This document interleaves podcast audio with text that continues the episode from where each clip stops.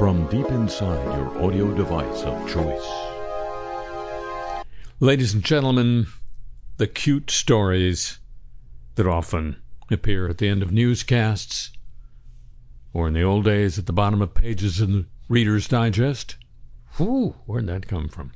Um, sometimes those cute stories are not worth the moments spent noticing them and trying to forget them, but sometimes they they teach a lesson.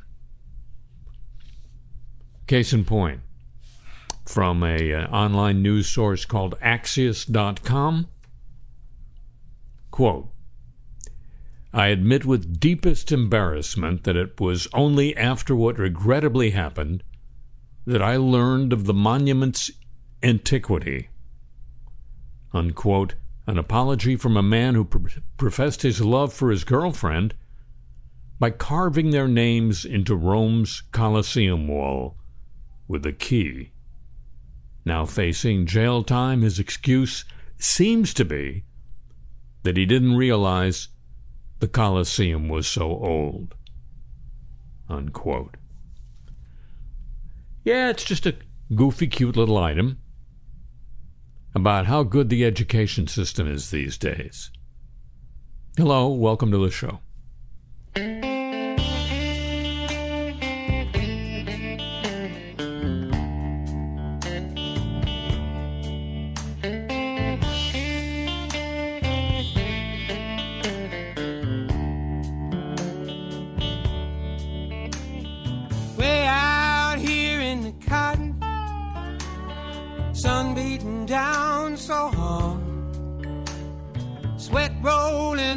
This shovel, digging in the devil's boneyard.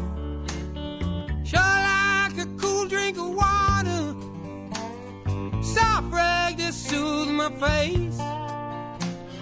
Sure like a woman to talk to in this place. It's a hundred and ten, hundred and ten in the shade going way down, Mama. Won't you carry me? Hell's so hot I can't stand it. Might shrivel up and blow away. Noonday sun make you crazy. At that's what the old men say. Bottom laying hard as a gravestone couldn't cut it with an axe. Gonna lay me down right here, and that's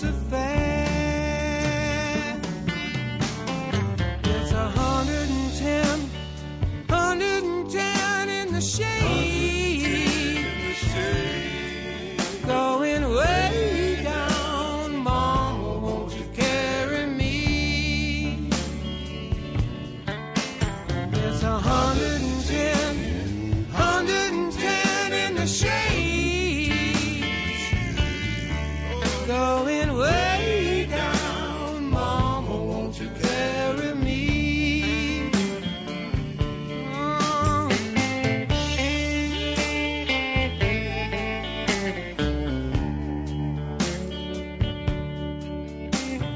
Sometimes late in the evening everything is quiet and still. I sat here and think about leaving. Lord, I guess I never will. Heartache down in that city.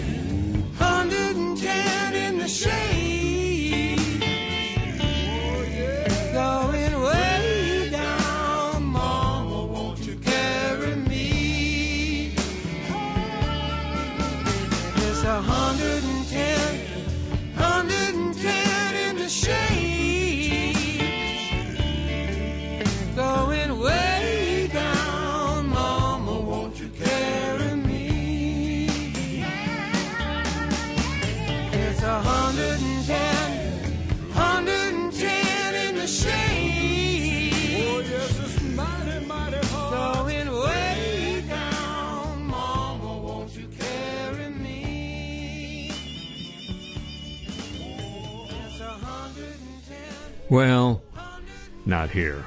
From Santa Monica, I'm Harry Shearer welcoming you to this edition of the show. And now, ladies and gentlemen, news of the Olympic movement. Produced by Jim Ebersol III.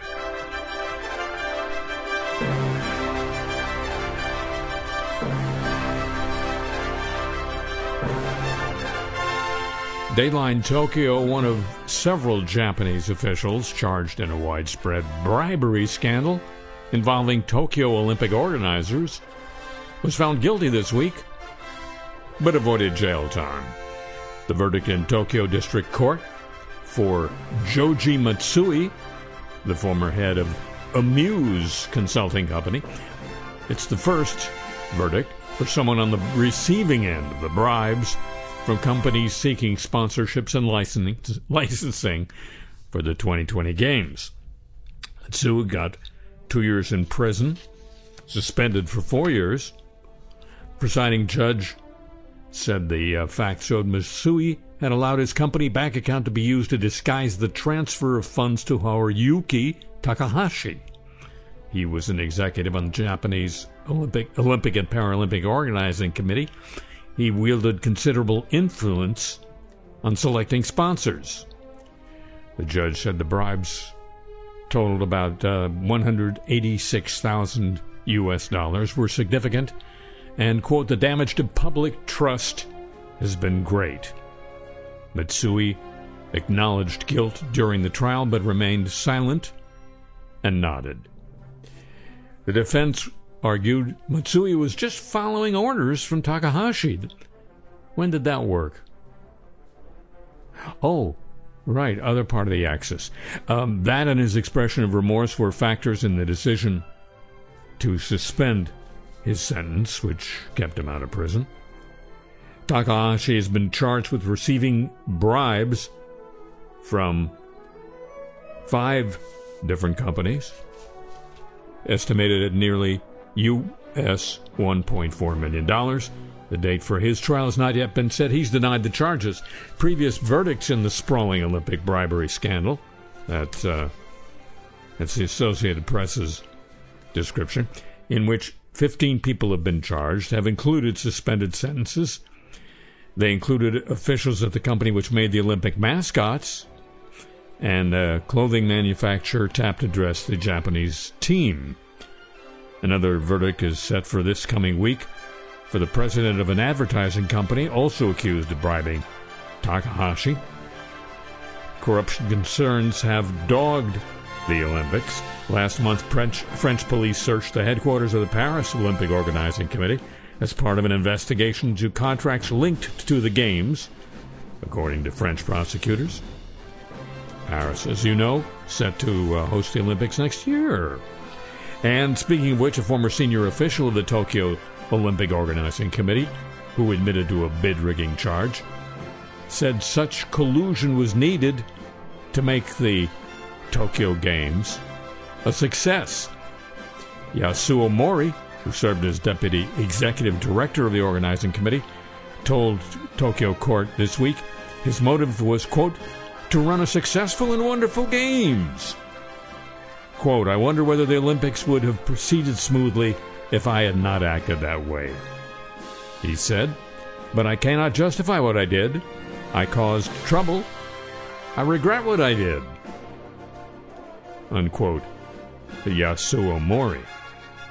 He knows it's a movement, and we all need one. Every day!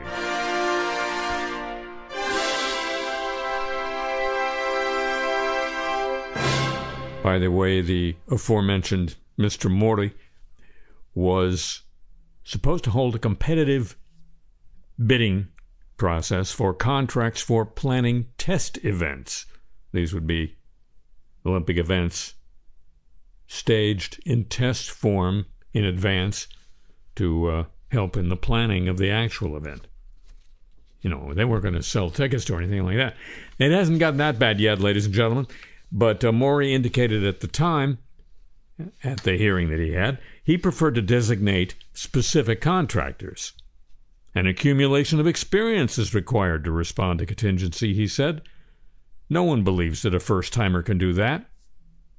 Unquote. So Maury and others effectively determined the successful bidders before the bidding was conducted. His conclusion about that quote, I did not think that what I was doing was completely legitimate. I arbitrarily made a rule and decided there would be no problem. Unquote. News of the Olympics, ladies and gentlemen. It's a copyrighted feature of this broadcast. And um, just one addendum. The prosecution alleged that uh, the gentleman in question was also rigging the bid for the test events so that the test events would be perfect and would enhance his reputation. Actually, it enhances his reputation as someone who violates one of the oldest rules in show business good dress rehearsal, bad show. And now, ooh, sounds like a crypto winter to me. Feels like one too. The cryptoverse has seen what seems to be a lifetime of ups and downs already this year, according to Bloomberg. Yet activity in products linked to the industry have been nearly non existent. Analysts say investors have abandoned the sector without plans to come back anytime soon. Sounds like a long winter. Investors have fallen out of love with the once high flying sector. Despite a more than 50% resurgence in prices this year for Bitcoin, prices overall in the crypto world are way below their peaks back in 2021. A large chunk of the investor base Yes, it comes in chunks. One that was excited during the pandemic years has turned out to be fleeting. Many, scorched by last year's scams and company collapses, are still nursing those wounds. No, crypto doesn't have the same mass appeal it did during 20 and 21. That's a quote from Roxanna Islam, Associate Director of Research and Head of Sector and Industry Research at VettaFi quote, investors who were previously burned by lower prices and market volatility may have already left the market late last year. And with Bitcoin's prices hovering under $30,000 for the past few months, there hasn't been enough excitement to attract new investors. Unquote. Crypto has been since last year's cave in of a number of industry titans, including the FTX exchange, has been undergoing a drastic transformation. Regulators have cracked down, accusing popular platforms of running illegally. Prices are still in the gutter. In this environment, crypto trading volumes have also plunged, meaning that any price swings can look more pronounced. That's pronounced. Oh, that's pronounced, pronounced. Thanks to that thin trading. Spot volumes in May saw the lowest monthly trading since March 2019. Quote, it's not like the end of the world, and it's not happy season either, unquote, CoinShare International's chief executive officer, Jean Marie Mognetti. Quote, but it's just an environment where there are a lot of unknowns and a lot of people are trying to read what's happening in general from a market's perspective and what it means for their investments, unquote. Mognetti. Using a lot of words to say nothing. Aggressive tightening campaigns by the Federal Reserve and other global central banks have engendered an environment that's been less favorable for riskier assets like crypto. Bitcoin has not acted, as some thought it would, as an inflation hedge and has a choppy record of holding up well during times of market turbulence. On top of that, the U.S. Securities and Exchange Commission has severely cracked down on the industry and major exchanges. I wonder why they did that. Quote, there's simply less interest in crypto. Part of it is that it's fallen out of favor, unquote. The words of an analyst James Seyffart. Quote, he continues, quote, but also crypto has a PR problem at this point. There's been a ton of old school classic fraud in the space, alleged and proven. From a vibes perspective, it feels like crypto has lost its shine. AI has become the new big shiny thing. Unquote. Speak for yourself, buddy. And Bitwage, a cryptocurrency payroll company, yes, it's true, has announced it will remove dollar based payments for U.S. residents. In an email sent to U.S. customers, Bitwage explains removing the so called stablecoin from its platform is related to, quote, a more strict regulatory climate, unquote, in the U.S. regarding crypto. Like, there's rules now. The email advises customers using a U.S. dollar coin, USDC, as a means of payment to remove it from Bitwage's platform. If not withdrawn by the 13th of this month, affected customers would have all their wallets and bank accounts reset on the platform, forcing them to set up their payment data again before collecting their next paycheck. This measure only affects U.S. residents because we got rules. Other customers would be unaffected. It further highlighted that U.S. based customers will continue to receive payments using Bitcoin and other stablecoins without further details. The uh, issue of stablecoins, these are, to uh, reiterate the explanation, are coins whose value is supposedly pegged to that of the US dollar. And the advantages and risks, involved in their utilization has been on the side of regulators since the collapse of UST. That was the stablecoin of the Terra ecosystem which collapsed last year. Market research consultant stated the immediate effect of these regulatory changes in the U.S. regarding stablecoins might cause people to consider other non stablecoin options for receiving payments. Of course, they don't do that because non stablecoins fluctuate wildly in value. Binance has, it's another part of the crypto world, has been under strain for months amid an onslaught of regulatory investigations that have severed many of its key banking relationships around the world. This, according to Fortune. They still publish Fortune. Hmm. now, the giant cryptocurrency exchange is in full on turmoil. That's Binance. After top executives resigned this week over the CEO's handling his name is Changpeng Zhao, handling, I say, of the investigations.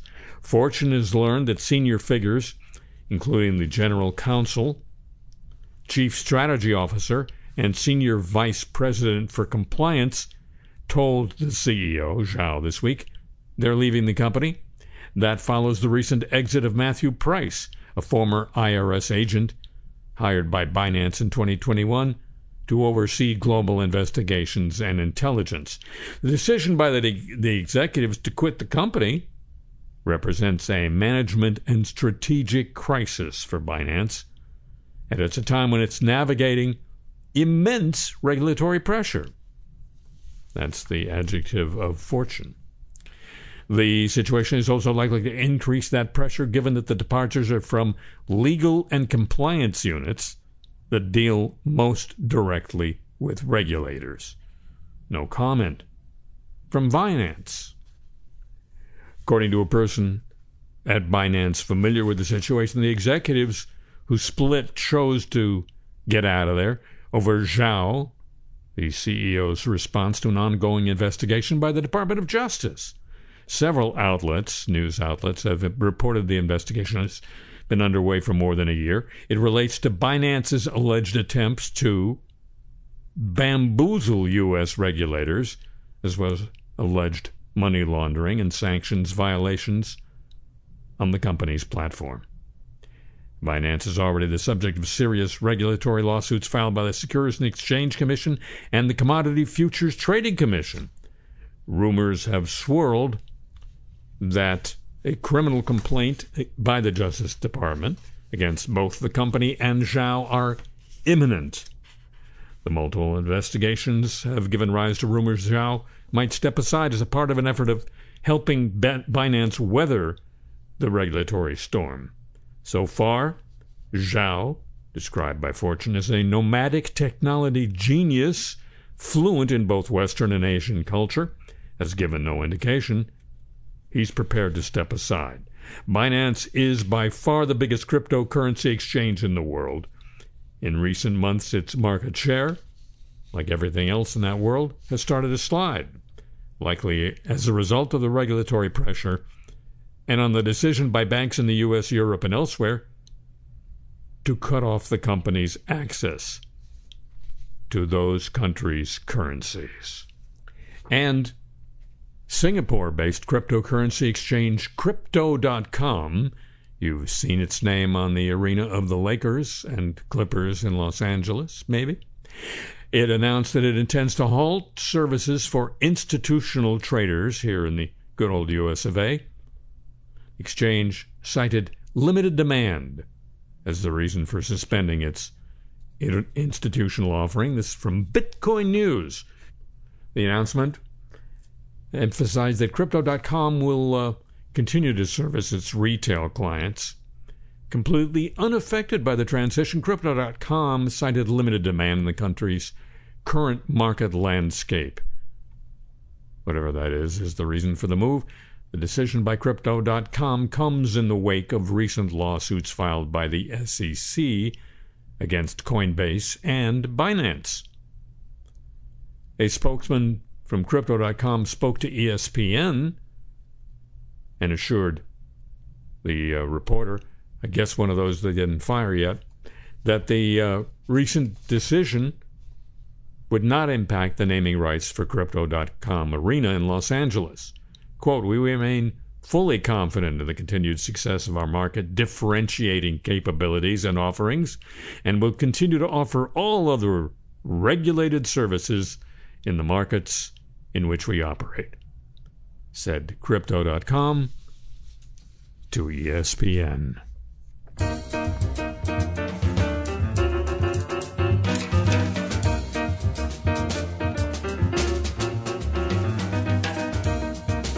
This is my swan song. It's a weary and wan song. It's the final cry of a dry imagination. It's the terminal croak of a broken concentration. It's the end of the line, my ultimate destination. My been here and gone song. My swan song.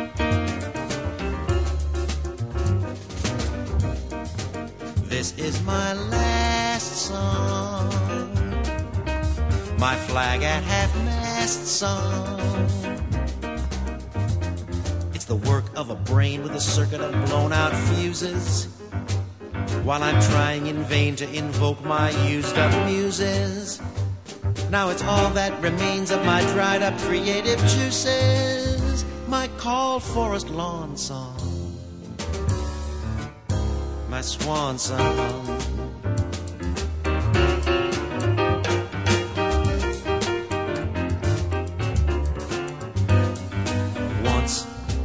Pop them out like waffles, the good ones and the awfuls, a new one every day.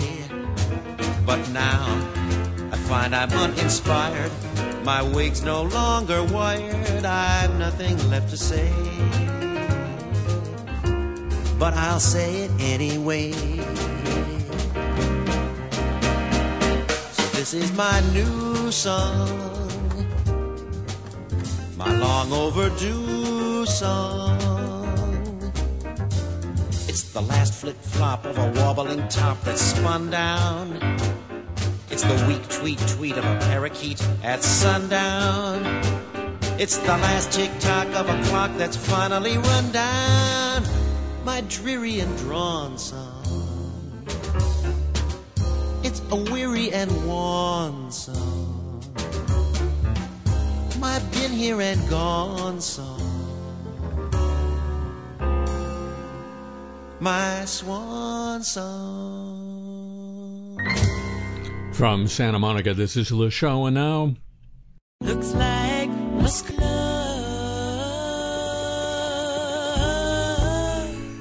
Good news Twitter has resumed paying Google Cloud for its services. This, according to Bloomberg, patches up a relationship that became strained after Elon Musk acquired Twitter and stop paying Google and other companies. Twitter's chief executive officer, new one, Linda Yaccarino, helped get the relationship back on track, according to a person familiar with the situation. As part of the discussions, which have included talks between the uh, heads of the two companies, they're also negotiating a broader partnership that could include advertising and Google's use of Twitter's API, said the person who requested anonymity. Musk has been supportive of the new direction in the relationship. There are new issues currently between the two companies, said another person with knowledge of the matter. Spokespeople declined to comment. The uh, social media platform, since Musk took it over, has been pushing many of its vendors for discounts because he's not rich enough. Reducing spending on cloud computing emerged as a particular goal of Musk's, according to another person with knowledge of the matter.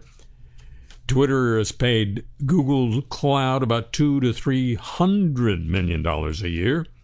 People with knowledge of the matter estimated. The uh, social media company, Twitter, largely uses Google Cloud for data analysis and machine learning. You could get a GPT 4 for a lot less than that. Too late. Sounds like Musk love. Now, news of our friend the Atom. A UN watchdog has um, barked approval at Japan's plan to release wastewater from the Fuke nuclear plant. The International Atomic Energy Agency says it complies with international standards, whatever those are, and the release will have a negligible impact on the environment. The water to be released, as you probably know by now, contains a diluted amount of tritium, a radioactive isotope. It's actually an isotope of uh, hydrogen, I believe. Check me on that. The uh, facility is running out of storage space for the water, which got hot by cooling nuclear reactors. The plan has been opposed by China and South Korea. More about that. Tokyo has not announced a schedule for the release. The plan still needs approval from a regulator. But speaking of South Korea, it said this week, contrary to its earlier opposition to the plan, that um, it meets global safety, safety standards and respects the UN nuclear watchdog's approval. Millions of tons of the water. It's being stored at the crippled plant, as you know, will be released shortly. South Korea's assent for the plan comes after it conducted its own assessment, and as the old Northeast Asian rivals, Japan and South Korea, have been taking steps to improve their ties. Jackets they'll look at later. Quote Based on a review of the treatment plan, contaminated water presented by Japan, we've confirmed concentration of radioactive material meets standards for ocean discharge. That's uh, Bang Moon Kyu, minister in the Office for Government Policy Coordination, uh, told a briefing in Seoul, quote, therefore the plan meets international standards, including those of the IAEA, unquote. Bang said South Korea's assessment by two of its nuclear watchdog agencies was based on independent reviews of Japan's plan, site visits by its experts, and the UN report.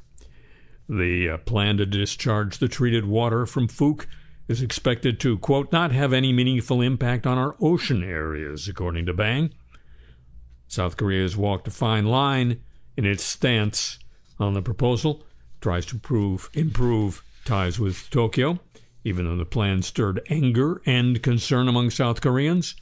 The opposition party leader in South Korea said the government should oppose the plan and take the case to the International Tribunal for the Law of the Sea. Japan's also expected to face sustained opposition to the plan from China.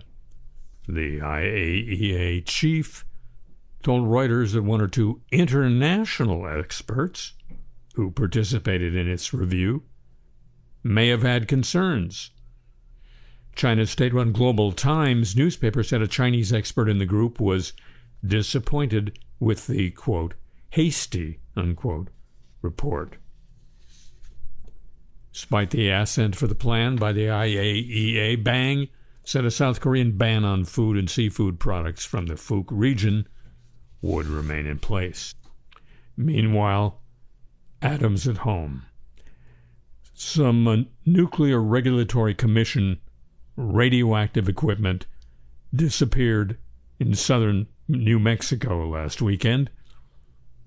Authorities crossed the border in Juarez say the equipment is unlikely to cross into Mexico.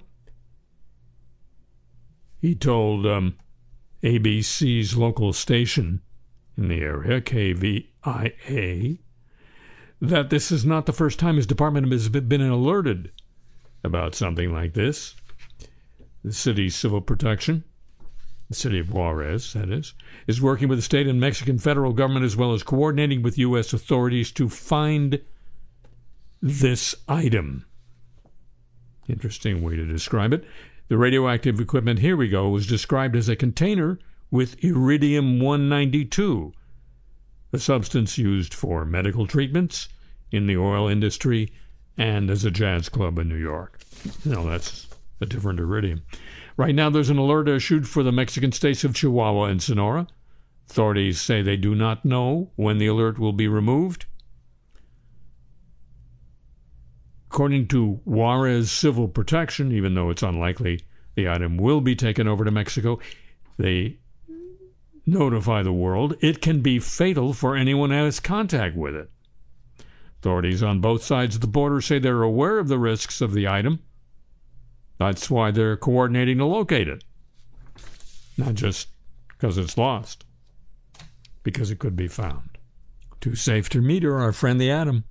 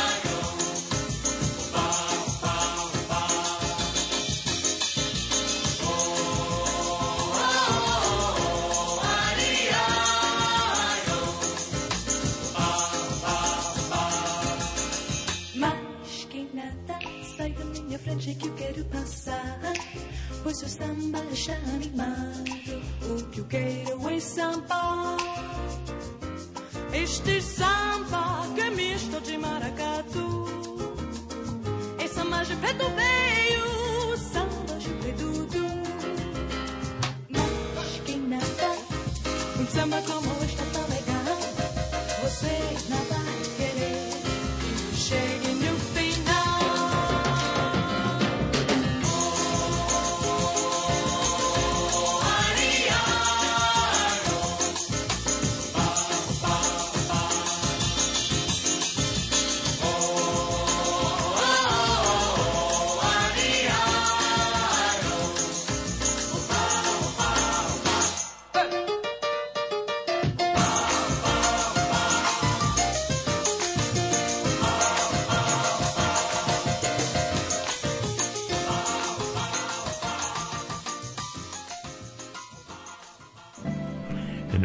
And gentlemen, the apologies of the week. We're so sorry. Dateline Newport, Oregon. Newport City Council declared June to be LGBTQ plus Pride Month. In the city on June 5th, after a city councilor read the declaration, Mayor Dean Sawyer thanked her for taking the lead on it. Six days later, Sawyer posted a meme mocking a trans dancer to a private face group, Facebook group exclusively for current and retired law enforcement officers. That post followed several others he made in, made in April and May. The anti trans posts are among at least seven anti LGBTQ misogynist, vulgar, and vi- violent memes he posted to the group in June. The group called LEO Only, law enforcement only, has 39,000 members. To join, a person must send moderators a photograph of their law enforcement identification next to an item showing the day's date, such as a newspaper. Oregon Public Broadcasting was able to independently review posts inside the group, including those made by Mayor Sawyer's account. Since 2016, he has posted racist memes mocking Mexicans and endorsing you know who? Hardline policies on immigration.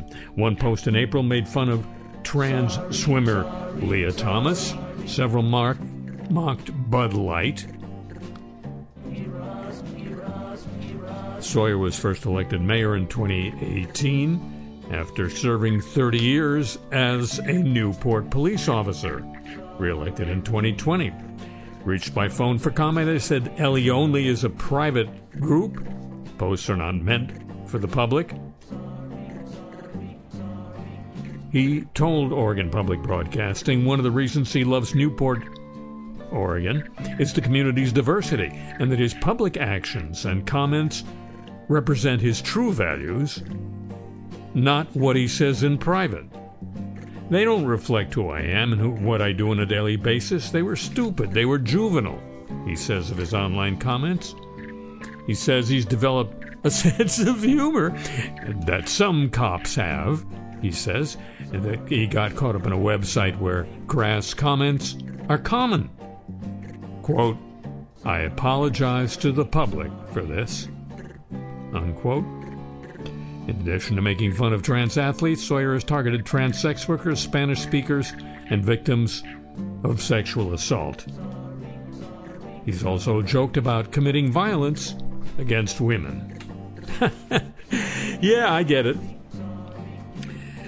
Dateline London, an NHS, that's the National Health Service Trust, has apologized for giving substandard care to a hip hop performer, MF Doom.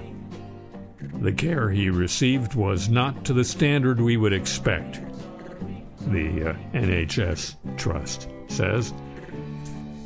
The masked rapper, MF Doom, born Daniel Dumile, died suddenly at the end of October 2020 while being treated at St. James Hospital in Leeds, England. After it was reported this week that Dumile's widow, Jasmine, had raised numerous concerns regarding his care in hospital, the Leeds Teaching Hospitals NHS Trust, which runs St. James, has issued an apology three years after the rap icon died at the age of 49. Quote, I would like to offer our sincere condolences to Daniel's family, friends, and fans at this difficult time, said Hamish McClure, chief medical officer of the trust, said, according to The Guardian, quote, I apologize the care he received was not to the standard we would expect. Following his sad death, we undertook a serious incident investigation, and the report has been shared with his family. As a result, we've put in place a number of actions, and the wider learning from what happened is to be used as a teaching topic in a number of different clinical specialties. Unquote. That apology came after an inquest into Dumile's death, during which the trust acknowledged there had been, quote, missed opportunities, unquote, in his course of treatment. He was suffering from several conditions, including kidney failure, type 2 diabetes, heart failure, and hepatitis B. But he died from angioedema, a sudden swelling often caused by an allergic reaction. And the assistant coroner, Janine Wolstenholme, also apologized to the widow, Jasmine, for the length of time it took to complete the inquest. Dateline Weld County, Colorado. Ten months after surviving a collision with a freight train, Yareni Rios stood before a judge who took the unusual step to apologize for the incident. September 22, 2022, police pulled over Rios after a man claimed she pointed a gun at him during a road rage incident. After officers placed her in a police car parked on train tracks, a freight train collided with the vehicle. Rios was still inside. She survived with substantial injuries, including a skull fracture. Prosecutors still charged her with a felony menacing for the gun allegation. Last week, she pleaded no contest to a lower misdemeanor crime. During the plea hearing, Judge Vicente Vigil apologized about the officer's behavior that led to her injuries. Quote, It's clear to me that the system failed with respect to you, with respect to that. I hope things are going better for you now, he said. So I just wanted to express to you I'm really, really sorry that happened. No one should be in that position from my perspective. Just incredibly reckless, negligent, stupid behavior, however you want to put it. Unquote. There go the judge. Dateline Washington, a member of the far right Proud Boys, was sentenced to 60 months in prison this week for pepper spraying two Capitol police officers and for breaching a police line that allowed other rioters to enter the Capitol building on, of course, January 6th. U.S. District Judge Dabney Friedrich, a point, uh, appointee of Donald Trump, emphasized that the actions of 37 year old Barry Ramsey and his fellow Proud Boys were consequential in turning the tide against police trying to hold back the mob of people. Ramsey, oh, sorry, Ramey, played a pivotal role in advancing the riot, the judge said in court. Ramey and many others he came with were prepared for violence that day. Photos show Ramey spraying two U- U.S. Capitol police officers. One of them testified at the trial that the spray felt, quote, like my face was burning. It was on fire, unquote. Ramey apologized for his actions and to the officers he'd sprayed in a short testimony before the sentence happened. Quote, I'm sorry for everything. I'm guilty of everything you've found me guilty for. I take full responsibility for my actions. I have no one else to blame but myself. Unquote. The judge struggled to believe the sincerity of the apology, considering he had not expressed remorse before his sentencing, and numerous statements he'd made to right wing commentators, including one to a, po- a podcast called Justice in Jeopardy. Quote, I know I have crosses to bear, and I'm not saying that I'm innocent, but I'm definitely not guilty of all that I'm charged with, Ramey said in the podcast interview. The UK based BBC has apologized after its news anchor, in an interview with former Prime Minister Naftali Bennett of Israel, said that the Israeli Defense Forces are, quote, happy to kill children, unquote. News presenter Anjana Gadgil made the comments during the discussion with former Prime Minister Bennett about Israel's op- operation in Jenin on the West Bank. Quote, the Israeli military are calling this a military operation, but we now know that young people are being killed, four of them under 18. Is that really what the military set out to do? The anchor asked. Quite the contrary, Bennett responded. All 11 people dead there are militants. The fact that there's young terrorists that decide to hold arms is their responsibility. Over the past year, we've had over 50 Israelis murdered, in many cases by terrorists that were sent from Jenin, armed, trained, and sent to murder Israelis. Jenin has become an epicenter of terror, so unfortunately we had to enter this hornet's nest of terror and neutralize the terrorists. All the Palestinians that were killed are terrorists in this case. Unquote, former Prime Minister Bennett. In an unusual response, Gadgil replied, Terrorists, but children. The Israeli forces are happy to kill children. Unquote. If there's a 17 year old Palestinian that's shooting at your family, Bennett asked, What is he? The UN has defined them as children, the anchor replied. The BBC issued the apology after it received comments and complaints about the interview, including from Jewish groups. While this was a legitimate subject to examine in the interview, we apologize that the language used in this line of questioning was not phrased well and was inappropriate, said the BBC statement from the office of the Director General. He's a director, he's a general, he's a Director General. City of Raleigh, North Carolina apologized this week for its enforcement of and benefit from slavery, segregation, and quote urban renewal, unquote, programs that destroyed black communities in the city. I'm old enough to remember where they didn't put quotes around urban renewal.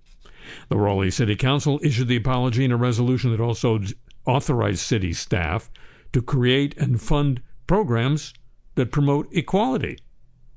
The unanimous vote came at the end of the meeting, with two council members absent, before city leaders take a six week break for the summer. I think there's work to be done around it, said a council member. It's going to be a really heavy lift for the city, and it's going to be a process that's going to take a while to get to addressing holistically the harms of slavery and racism and Jim Crow. Community members first raised the idea of a resolution and apology two years ago. Dateline Everett, Washington, as thousands of people gathered for the Thunder on the Bay event Many left in disappointment.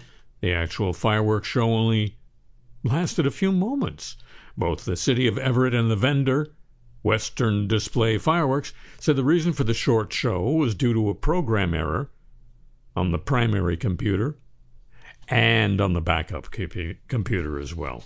Simone Traver with the city of Everett sent this information about what happened. This is a vendor we've worked with before. They're incredibly apologetic about the situation.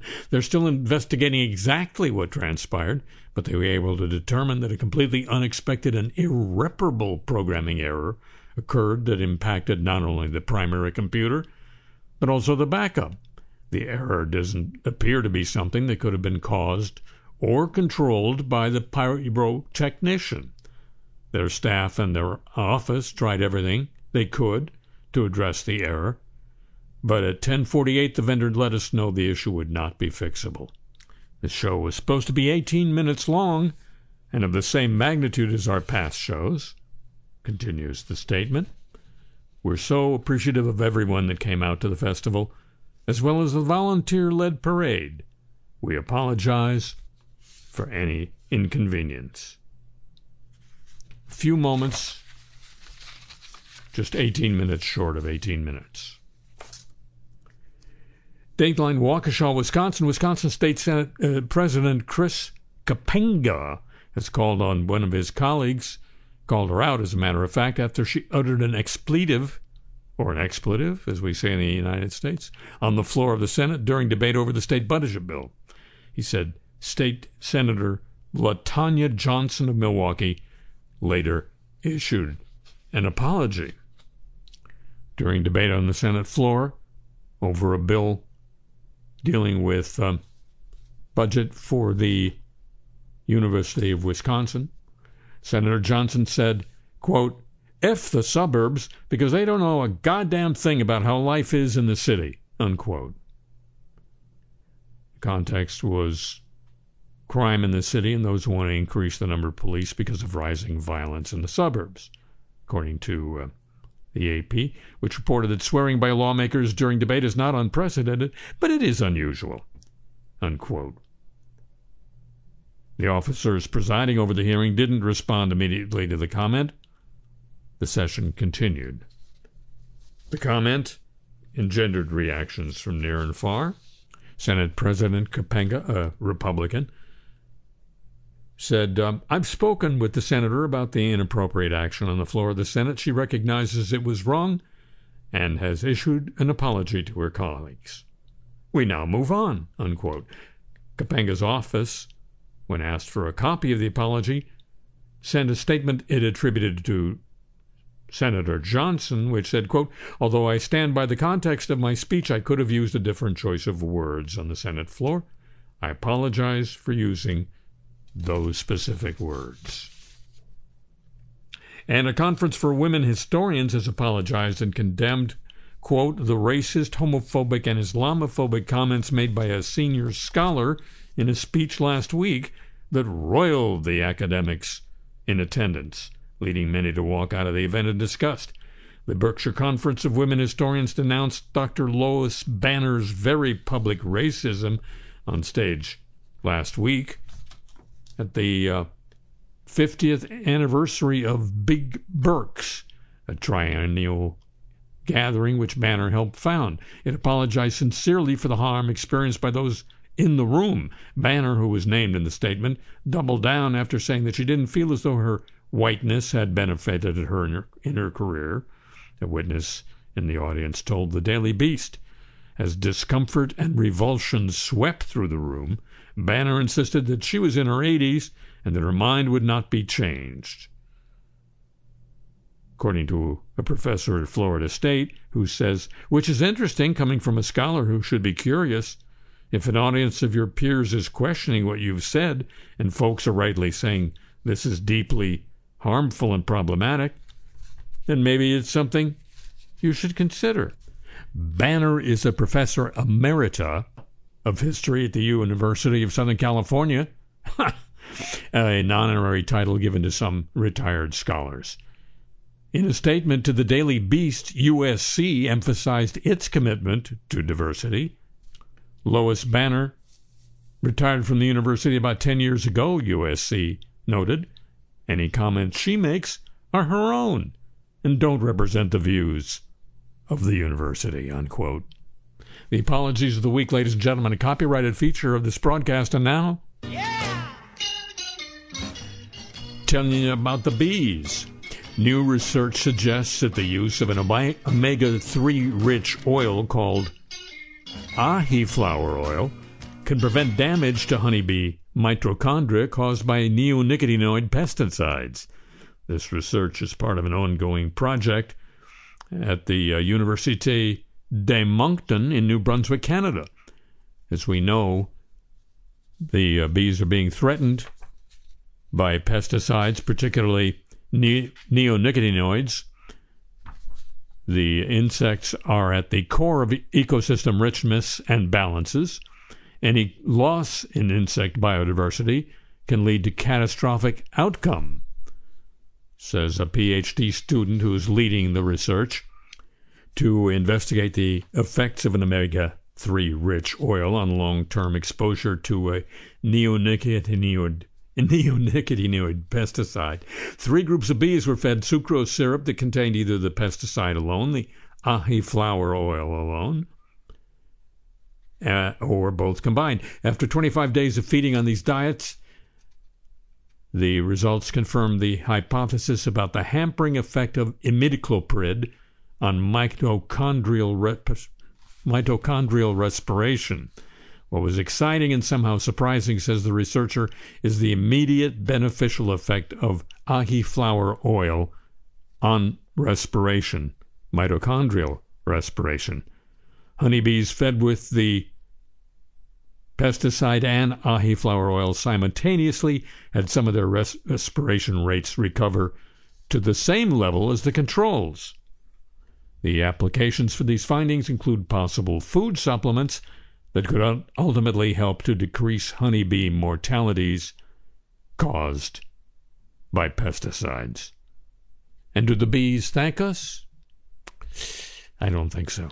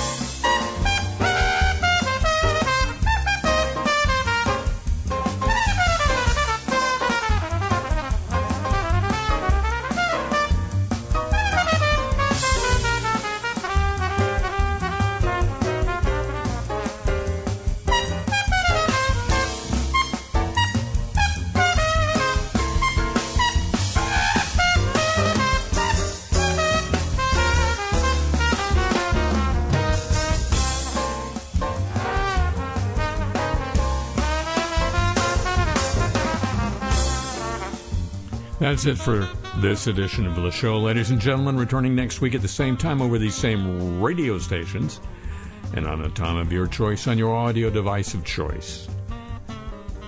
And it would be just like knowing how old the Coliseum is when you visit it, if you'd agree to join with me then. Would you already? Thank you very much. Uh huh. Tip of the show, chapeau, to the San Diego desk, to Pam Halstead, and to Thomas Walsh at WWNO New Orleans for help.